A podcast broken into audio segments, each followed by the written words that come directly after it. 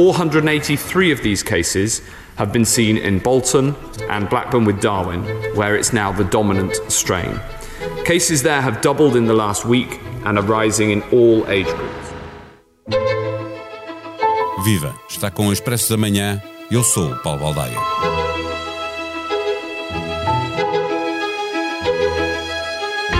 Portugal abriu-se ao mundo, beneficia de ser o único país do sul da Europa com via verde para os turistas britânicos, o turismo agradece, a economia recupera, os empregos reaparecem, mas o controle epidémico fica mais difícil de fazer. É verdade que as fronteiras não estão abertas sem controle e ninguém pode entrar sem apresentar um teste negativo à Covid e isso ajuda a combater o aumento de risco. No final, feitas as contas, esse aumento de risco será ou não significativo? Esta é a primeira pergunta para a qual vamos pedir resposta ao virologista Pedro Simas. O Expresso da Manhã tem o patrocínio do BPI. Soluções de crédito BPI. Realize agora os seus projetos. Banco BPI. Grupo CaixaBank. Viva Pedro Simas. Portugal abre-se ao mundo, só os cidadãos de oito países, cinco europeus mais Brasil, Índia e África do Sul, estão impedidos de fazer viagens não essenciais, ou seja, turismo. O controle da pandemia fica mais difícil? O perigo aumentou? Uh, viva, Paulo. Penso que não, porque está a ser feito com uma grande inteligência. Um, e há duas razões também para isso, em termos científicos. Um, uh, em termos de estar a ser bem feito, uh, eu digo isto porque as pessoas que estão a entrar em Portugal é-lhes requerido um teste de, RT-PCR feito nas últimas, nos últimos três dias, que seja negativo. Se chegarem a Portugal, uh, mesmo com o teste, e tiverem sinais respiratórios ou tiverem febre, mais de 38 graus uh, centígrados, uh, é-lhes pedido um, que façam um novo teste. Se vierem de países provenientes uh, da África do Sul, como mencionou, do Brasil e uh, da Índia, ou que tenham passado por lá na sua, no seu percurso de viagem, é-lhes, é-lhes pedido para ficarem 14 dias em quarentena. Portanto, nessa parte temos, estamos muito protegidos, já testámos o sistema com os Açores, uh, vi que acontecia já para os Açores e para a Madeira, e portanto o sistema funciona e isto inclui todas as pessoas a partir dos 10 anos de idade. Uh, muito bem. Uh, do ponto de vista científico, repare, Portugal está com dados epidemiológicos muito robustos. Uh, Portugal está com um plano de vacinação que uh, já tem a primeira dose de vacinados cerca de 31% da população portuguesa. E nós sabemos, porque já administramos 1,5 um, bilhões de, de, de vacinas, e sabemos Uh, e isso é uma, um dado epidemiológico muito robusto, em tempo real, na vida real, de que as vacinas são, mesmo com uma dose, são extremamente eficazes na proteção contra a doença severa e contra a morte. Isso em, é em qualquer variante, mesmo com as variantes que são conhecidas? Em, mesmo com as variantes. Até agora não houve nenhuma variante que quebrasse essa barreira. E, portanto, uh, nós temos em Portugal, virtualmente, penso eu, todos os grupos de risco, ou seja, pessoas acima dos 70 anos vacinadas. Temos uma boa percentagem dos mais de 60 anos vacinados também, mais de 60 aos, aos 69. Portanto, o problema da pandemia, per si, que era termos uma população mundial que não tinha eh, nunca contatado com este vírus, portanto, é o que nós chamamos imunologicamente naive. Uh, e dentro dessa população mundial, e, e, e desculpe, voltando atrás, isso permitia que o vírus se uh, disseminasse exponencialmente, de uma forma pandémica no mundo inteiro. E isso associado a um grupo de risco, que era o, principalmente as pessoas com mais de 70 anos, criou um problema, que foi o problema que nós vimos, uh, uh, catastrófico no mundo. mas neste momento esse problema, em Portugal e na maior parte dos países europeus, está resolvido. E não são pessoas, mesmo que tragam infecção para Portugal, que vão a quebrar esse, esse, essa barreira. Nem é uma variante que vai quebrar essa barreira eu da, da imunidade populacional. Eu perguntava-lhe pela variante porque eh, eh, no Reino Unido uh, muitos cientistas aconselharam o governo a andar mais lentamente com o processo de desconfinamento, exatamente porque a variante indiana começou a ter um crescimento exponencial, por exemplo, em Bolton tornou-se predominante, é? existe esse perigo bem. com essa variante? Essa é uma, é uma excelente pergunta. A variante, e acho que é prudente, a variante que entrou, aliás, agora até já há dois subtipos dessa variante.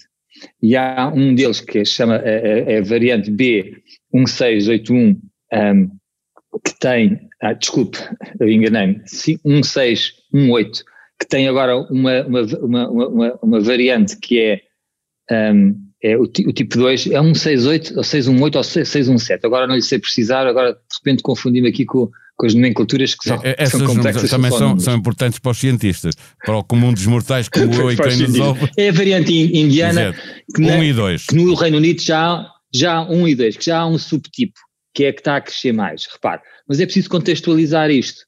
É preciso contextualizar isto no sentido em que uh, do dia 5 de maio para o dia 12 de maio, o reporte que eu tenho aqui é que houve mais 793 casos, ok? Uh, num total de 1.313 casos. Isto contrasta, obviamente, com 242 mil casos de variante do Reino Unido. Ok, a variante da Índia entrou há pouco tempo, também não teve capacidade de expressão.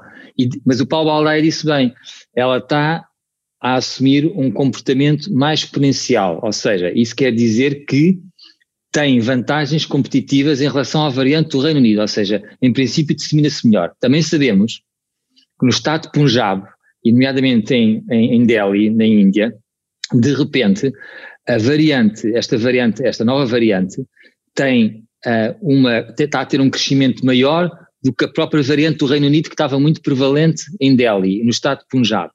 E isto é uma, mais uma vez, uma indicação epidemiológica inequívoca que esta variante indiana tem maior capacidade de disseminação do que a variante inglesa. O que, já, o que, que já era uh, mais. Que já era 50 uh, vezes mais, mais que o normal, é? eficiente não? a disseminar. Mas repare, mas isso não deixa, ou isso não faz com que esta variante, de repente, quebre a barreira da imunidade de grupo, da imunidade vacinal. Uh, e da imunidade naturalmente adquirida, porque nenhuma, nenhuma variante até agora o fez, e as indicações que vêm do Reino Unido são precisamente que as vacinas continuam a, a, a funcionar contra esta, contra esta variante. Em termos, e funcionar em que sentido?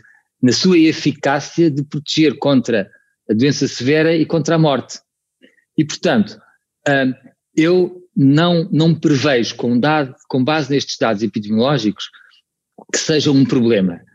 Uh, e, portanto, uh, se, e no entanto, aquelas regras que nós falámos antes, quando começámos esta conversa, de, de, tentar prevenir que as pessoas que tenham passado pela Índia ou que venham, venham da Índia cheguem a Portugal e, e, e, entrem logo em Portugal, não passem por um processo de testagem e de quarentena, tendo essas uh, uh, regras implementadas e estando a regra dos cidadãos, cidadãos de, de, de, do Reino Unido também, e se seja exigido um teste, eu, eu penso que não, não O risco não, não é muito grande. Uh, uh, doutor Pedro Simas, quando, quando a variante inglesa foi conhecida, havia uh, a dúvida se a sua maior capacidade de contágio significava que ela acabaria por, uh, uh, por provocar mais contágios na população ou se poderia significar apenas, e apenas aqui é o entre, entre aspas, que ela acabaria por ser predominante, tomando lugar de outras variantes. Já há alguma certeza sobre, sobre essa matéria? Ah, repare, o que está a acontecer, e eu já disse isso há uns tempos atrás, estas variantes estão a competir com elas próprias. E a pressão natural seletiva é para selecionar aquelas variantes que têm maior capacidade de disseminação. E, portanto, a, a variante do Reino Unido tomou o espaço das outras, é predominante na, na, uh, no Reino Unido. Em Portugal representa também mais de 90% de todas as variantes. No entanto, nesta altura temos há muito tempo menos contágios? Temos, porque, porque repare, porque construímos, estamos a construir uma imunidade de grupo e porque temos cuidado para, porque não há nenhuma variante que resista ou que uh, uh, uma máscara. Não há nenhuma variante que uh, um, caminhe quilómetros para infectar ou muitos metros para infectar outra pessoa. Portanto, uh, e isso tem sido, tem sido boas notícias. Portanto, e não há nenhuma variante que seja manifestamente mais virulenta, que provoque uma maior doença do que as outras. Portanto, neste, voltando à sua questão de que ela está a ter um crescimento exponencial, a variante da Índia, em Inglaterra, tem que se contextualizar isso, mas é num universo de disseminações, de novas infecções muito pequeno. A Inglaterra está com cerca de 2 mil e poucas infecções novas todos os dias. E repare, mesmo com este número de infecções novas, tem quase tantas mortes por dia, em média nos últimos sete dias, que Portugal tem cerca de sete. E, portanto, isto significa, mais uma vez, é uma prova inequívoca de que, em termos epidemiológicos, o que, o, o que nos está a dizer que as vacinas funcionam, a Inglaterra está com uma primeira dose de vacina, de cobertura vacinal, de cerca de 50 e poucos por cento, e, portanto, um, é o que nós esperávamos, as vacinas funcionam e temos que usar essa, essa, esse, esse conhecimento para começar a desconfinar, que é muito importante Portugal começar a desconfinar, com prudência, uh, Uh, e, portanto, isto aplica-se também às máscaras, começar a desconfinar com as máscaras a, a, a seu tempo devido, e eu acredito que, uh, acredito no sentido que, como leio a informação científica que me chega e que, estou, e que está a acontecer em tempo real, de forma que, quando nós chegarmos a julho, agosto, portanto, estamos num bom caminho, mais cedo ou mais tarde, este problema fica completamente resolvido com a imunidade de grupo, que é uma imunidade, deixa-me dizer isto, Paulo, há, há uma questão aqui em termos de imunidade que é às vezes confundida. A imunidade, o grupo imunidade quer dizer proteção contra algo. Estamos imunes contra algo. E essa imunidade tem que ser definida em função do problema. O problema desta pandemia, deste vírus, é a infecção severa e a morte. E é essa a imunidade, a imunidade que nós queremos. Que estamos a garantir. Para outros vírus, é uma imunidade estéril, como por exemplo a do sarampo. Não queremos infecção de todos, zero infecções. Neste vírus não é assim que acontece. E, portanto, essa imunidade, nós estamos prestes a atingi-la e estamos a fazer um trabalho excepcional nesse sentido. Uma última pergunta a propósito de, de, estarmos a receber turistas de todo lado. Eles vão essencialmente para, para o Algarve, eh, é a região do país que vai receber mais turistas britânicos, já está a acontecer. Eh, o risco de, de transmissibilidade já está, já é superior a 1, é 1.08. Eh, é necessário ter cuidados Sim. especiais nesta região ou não? Eu acho que é preciso ter cuidados especiais e é preciso, em todas as regiões, e seguir os, as, as diretrizes da Direção-Geral de Saúde.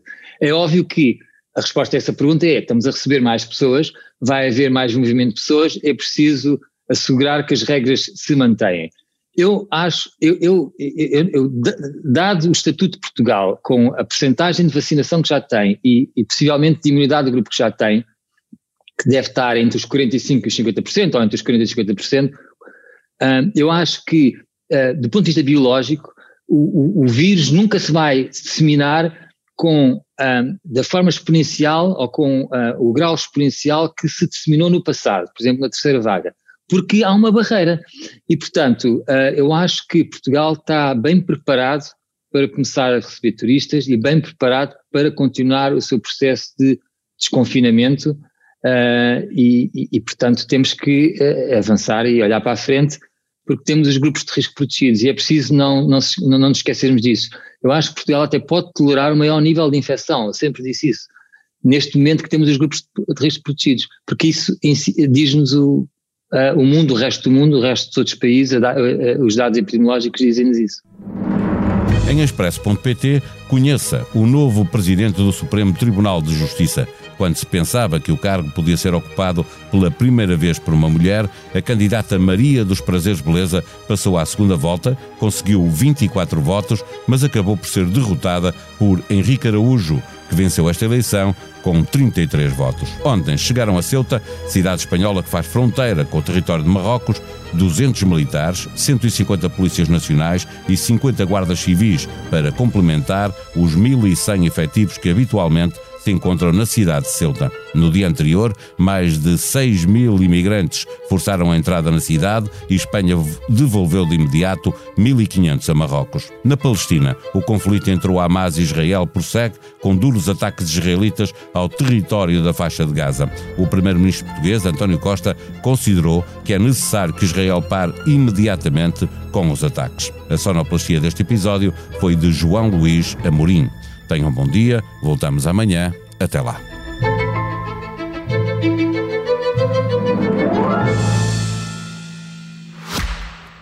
O Expresso da Manhã tem o patrocínio do BPI. Soluções de crédito BPI. Realize agora os seus projetos. Banco BPI. Grupo CaixaBank.